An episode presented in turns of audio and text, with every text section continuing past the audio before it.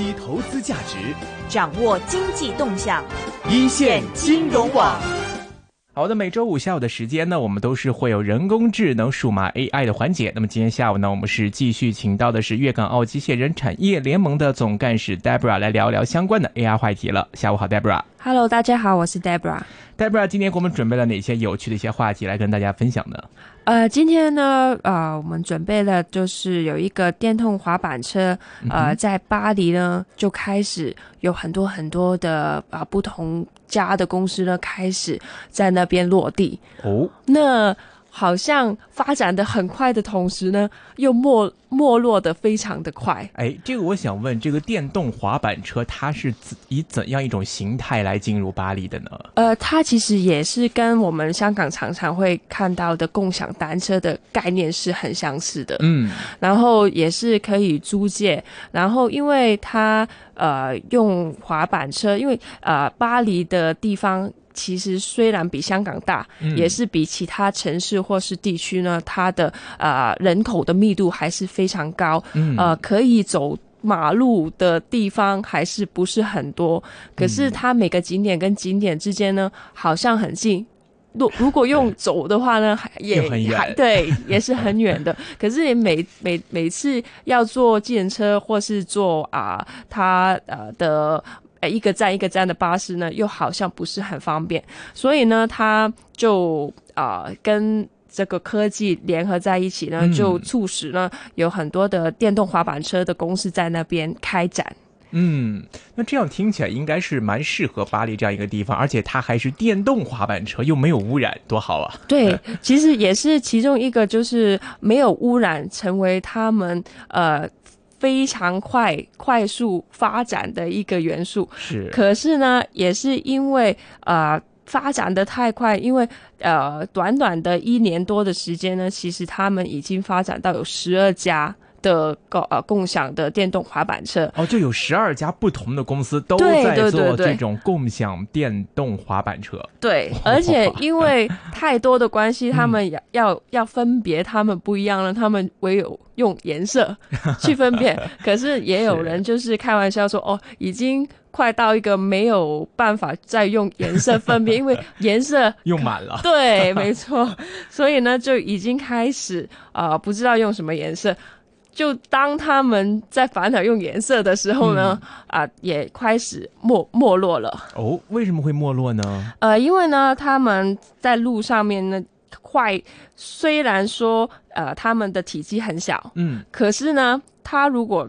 呃数量太多的话呢，其实也会造成一些呃困扰，嗯哼，因为单单呃在二零一九年，他们总数已经达到两万多哦，辆。那呃，就像你刚刚说的哦，可能是没有用电的环保的意念其实很好，而且在一个呃不用呃公共汽车又可以啊、呃到处停泊，对，其实是一个蛮好概念的。可是呢，也是因为太多的关系呢，呃。造成了一些交通意外。嗯，那在呃一年之间呢，可能呃他的交通意外呃让一个老人家呃八十几岁的他呃撞到。呃，那个让他有那个马路上面的意外，然后隔天就过世了。然后类似的呃交通意外呢，也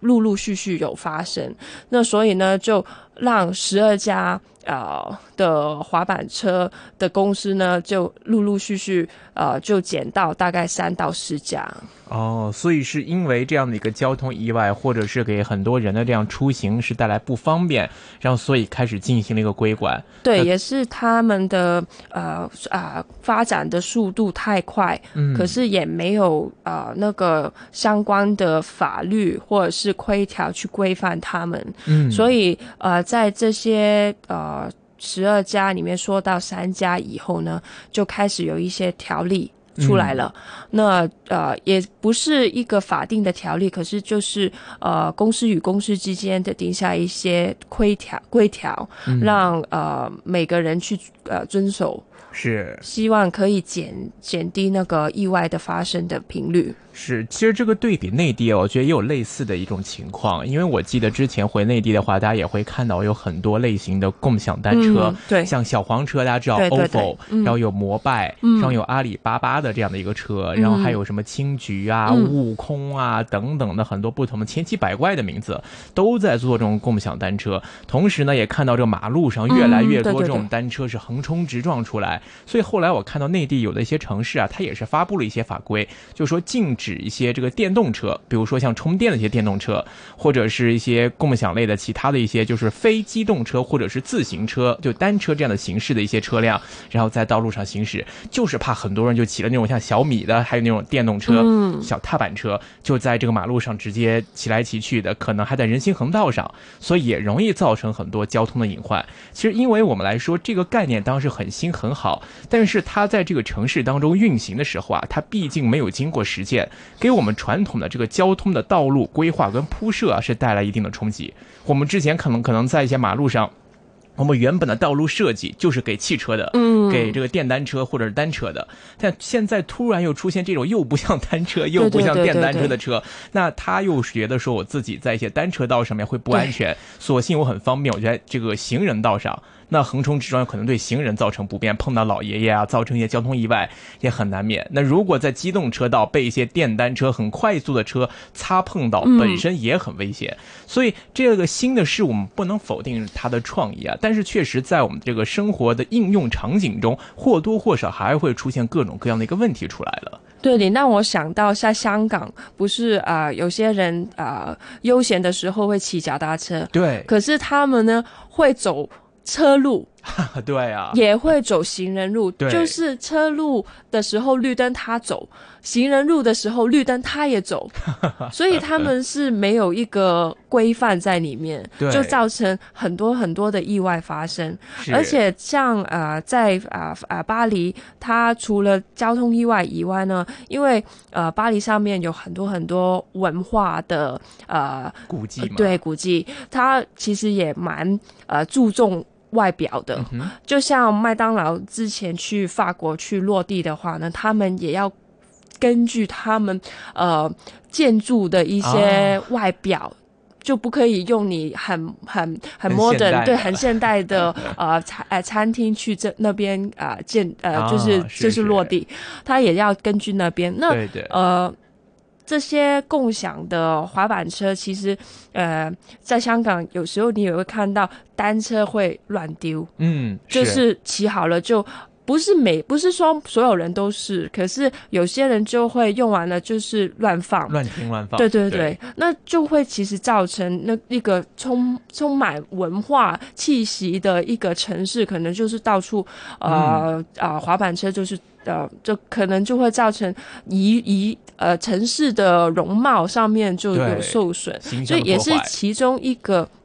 呃不太受啊某一些人欢迎的一个因素。对，其实这个创意我们当然一直都没有否认，它是一个很好的 idea，但是它出来的话应用有一些问题的出现。其实我刚才也像这个 Debra 提到，就这个乱停乱放的问题。其实嗯内地它共享单车也有这样的问题。嗯，但是呢，我在经过一段时间的使用的时候，我现在发现，它每个厂商针对这种问题是出了一些解决的方法。就比如说我的这个车，它可以定位到你骑的距离嘛，嗯那它同时也可以定位到你的停放地点。所以它的这个每个的现在很多的这些这个共享单车呢，他们设置了很多停车点，嗯，就是说，当我把这个车骑完之后，你不能随便就停在路边嗯终结你的旅程，你必须要把它停到你的这个停车区域里面。那这个就是有规划的，相对比较这个美观啊、安全的一个地方。嗯嗯那如果说那我就不停放怎么办呢？没关系，他会罚款。对。嗯，这个很好，这是最好的办法。而且包括它可能会连接到你的很多支付系统嘛，嗯那可能会对你的这个信用评级啊，嗯或者是对你的这个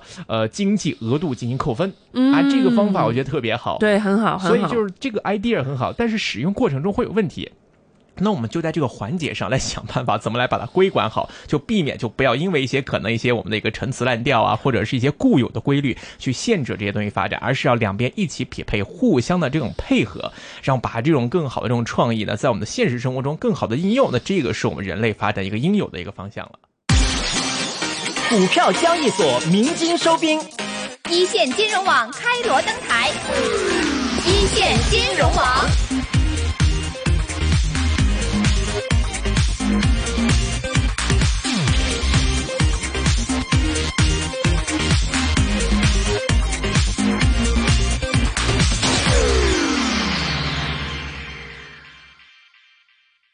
好的，那我们刚才说完了，在这个也是古都巴黎啊，我们看到的这个现代的一些新的应用发生的一些问题呢。接下来我们将目光放到日本方面，来看看日本有发生一些哪些有趣的故事了。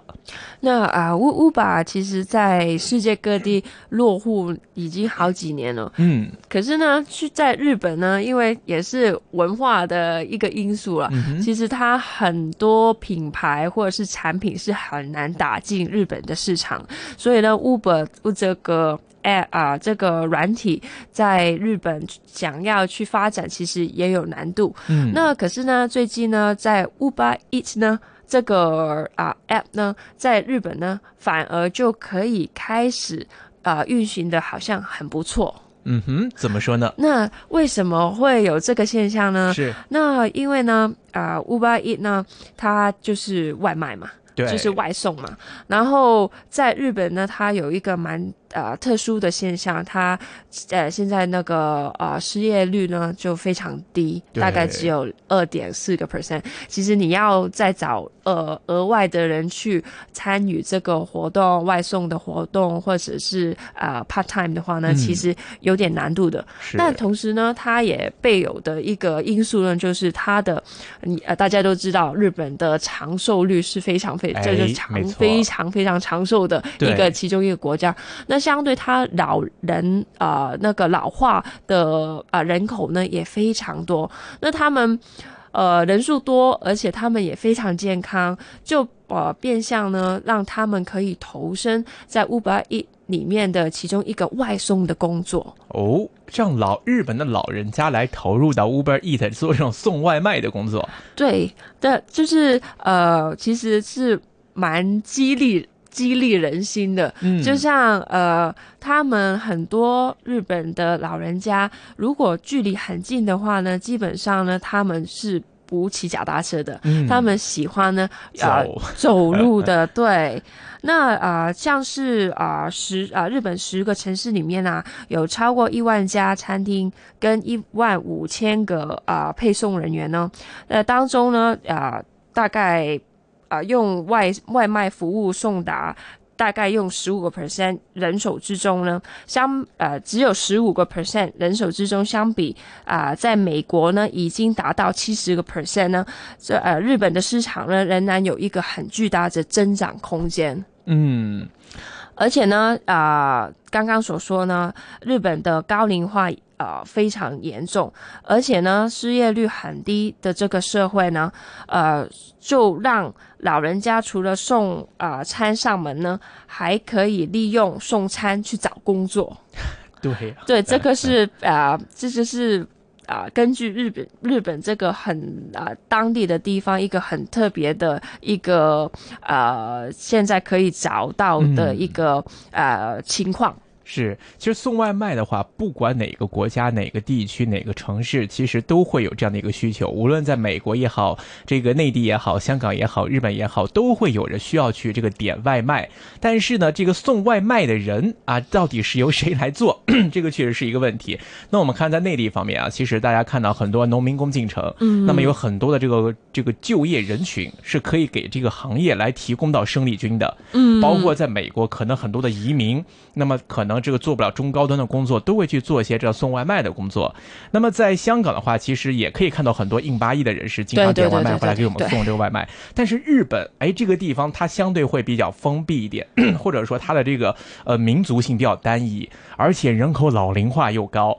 那么很多这个年轻人呢，都是这个比较少，失业率又低，所以到底谁来送这个外卖，确实是一个问题。那么这个行业的需求摆在这儿，到底由谁来完成这个配送工作？我觉得这个 Uber Eat 这里特别聪明啊，就是因为老年人现在他也要运动健身嘛，嗯，就是我们说，我们当然不会要求老年人去骑车呀，或者去开车来送外卖，这个本身对老年人可能不大安全。但是老年人会没事散散步啊，走走路啊，这蛮健康的。而且很多这个店呢，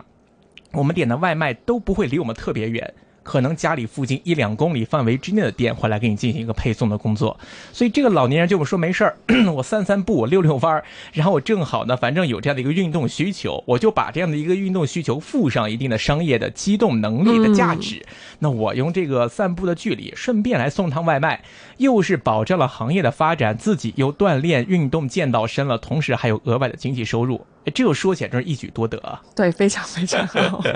是，所以我们看到这个 Uber Eat 呢，也是是针对日本的一个特殊环境啊。其实也并不是说像在日本这样的一个失业率低、人口老化的地方，像这样的一个外送的业务 或者是外卖的业务就没有市场、没有机会。嗯，那么就是说，我们当把一个东西、一个新兴的一个产业或者新兴一种方式推进到一个市场的时候，我们还是要因地制宜，不是盲目的说，哎，我们看到美国送外卖的是什么人，内地送外卖的什么人。香港送外卖的是什么人？然后就来判断这个行业在当地行不行得通，因地制宜，找到当地的特色，通过当地特有的环境来对我们的配送方式来进行的改造，那说不定还会有一些额外的一些奇效出现呢。股票交易所鸣金收兵，一线金融网开锣登台，一线金融网。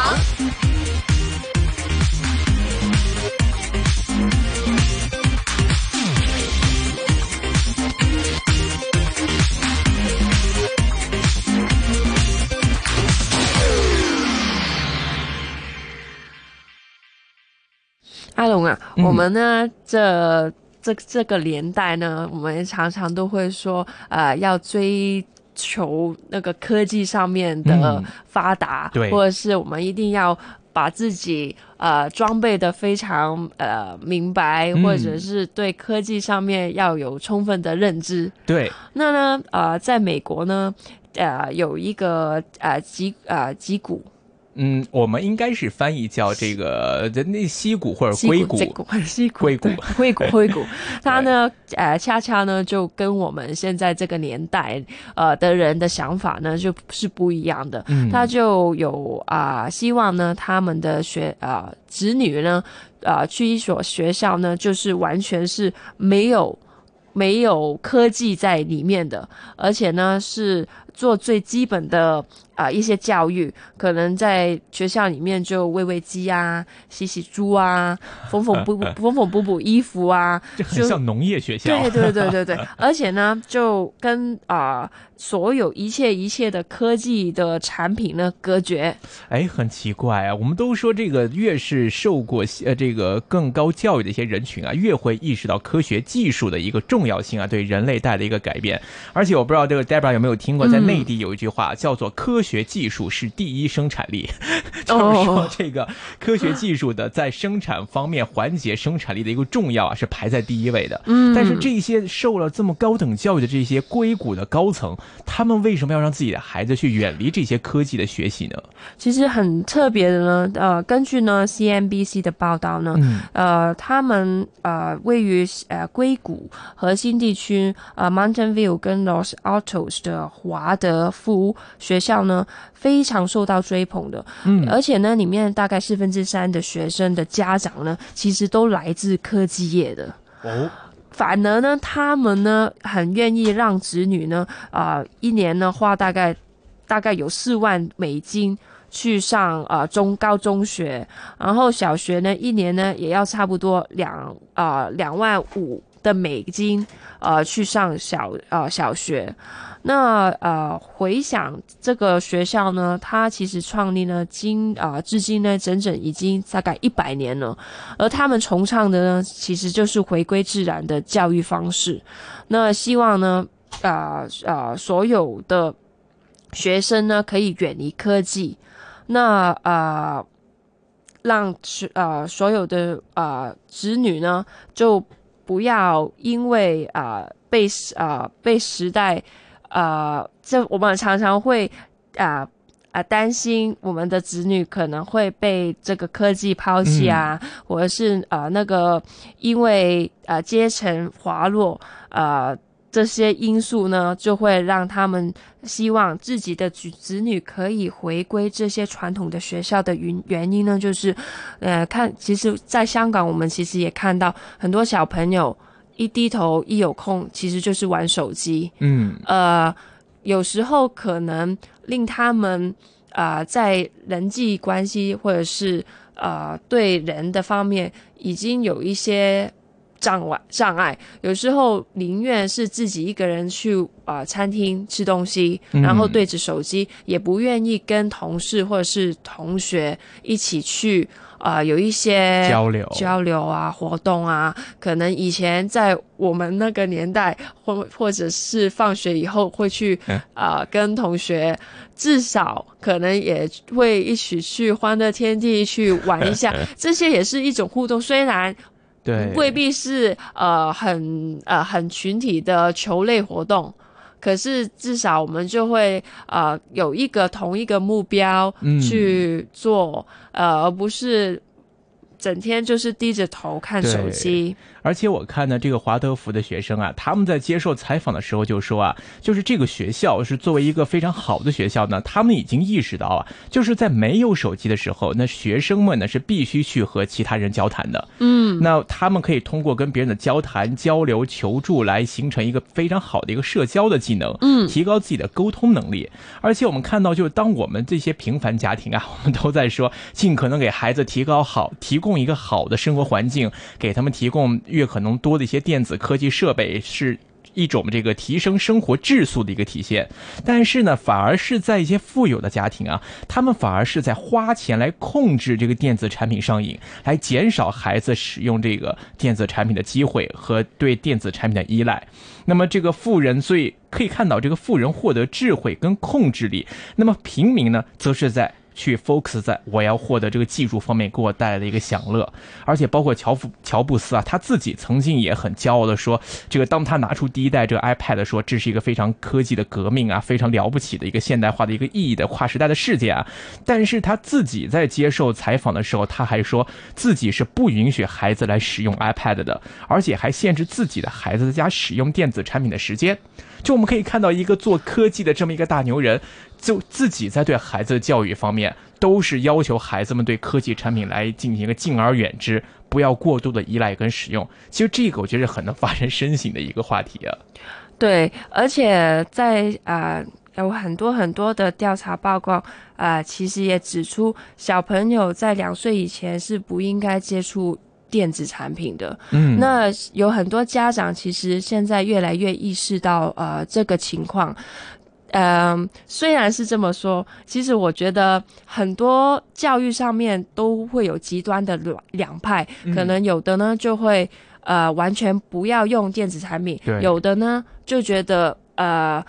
应该要不断的追求或者是与时并进。嗯。那作为家长，我想两边应该要有一个平衡，嗯。因为我呃其实有看过一些调查报告呢，呃小朋友呢其实有用过电子产品的呢，他们某一些技能呢，其实比完全没有接触过的呢好，譬如哦什么呢？呃呃叠那个积木，啊，呃有玩过 iPad 或者是类似的啊、smartphone 的小朋友，他们叠积木的高度是比没有玩过的呢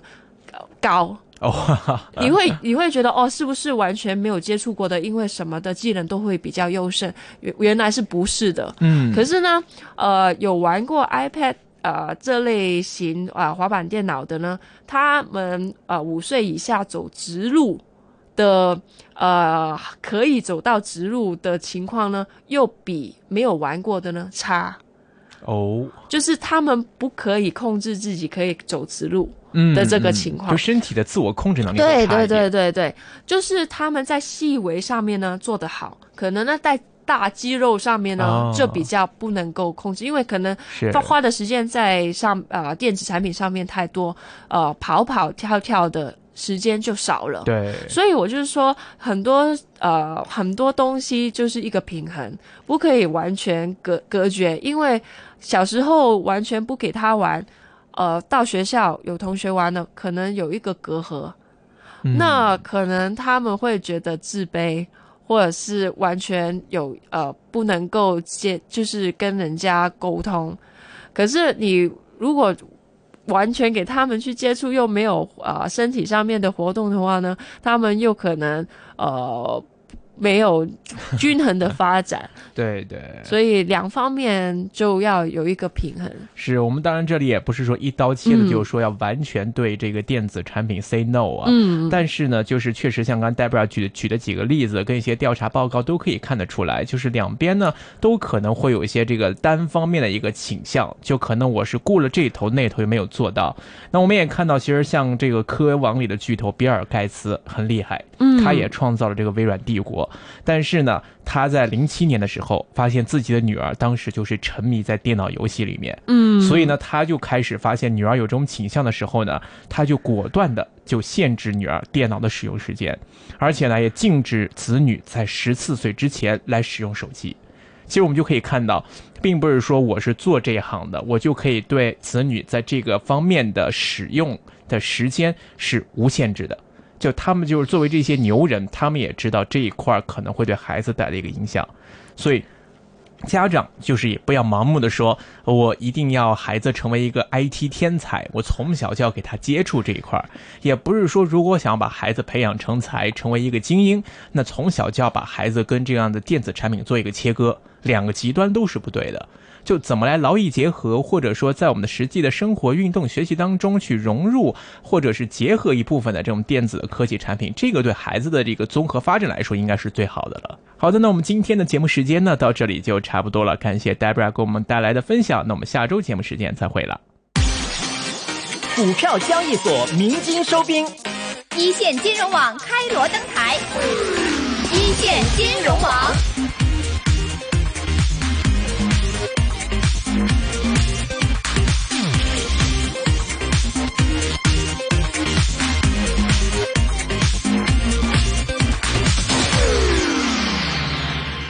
好的，刚刚我们听到的是关于 AI 人工智能方面的内容。那么今天的内容的含金量非常的多啊。下一时段，呃，五点到六点，我们将会邀请到我们的退休专家曾志华来帮我们分享一下退休之后我们到底应该如何来理财呢？稍后还有 William 给我们带来的股市方面的分享。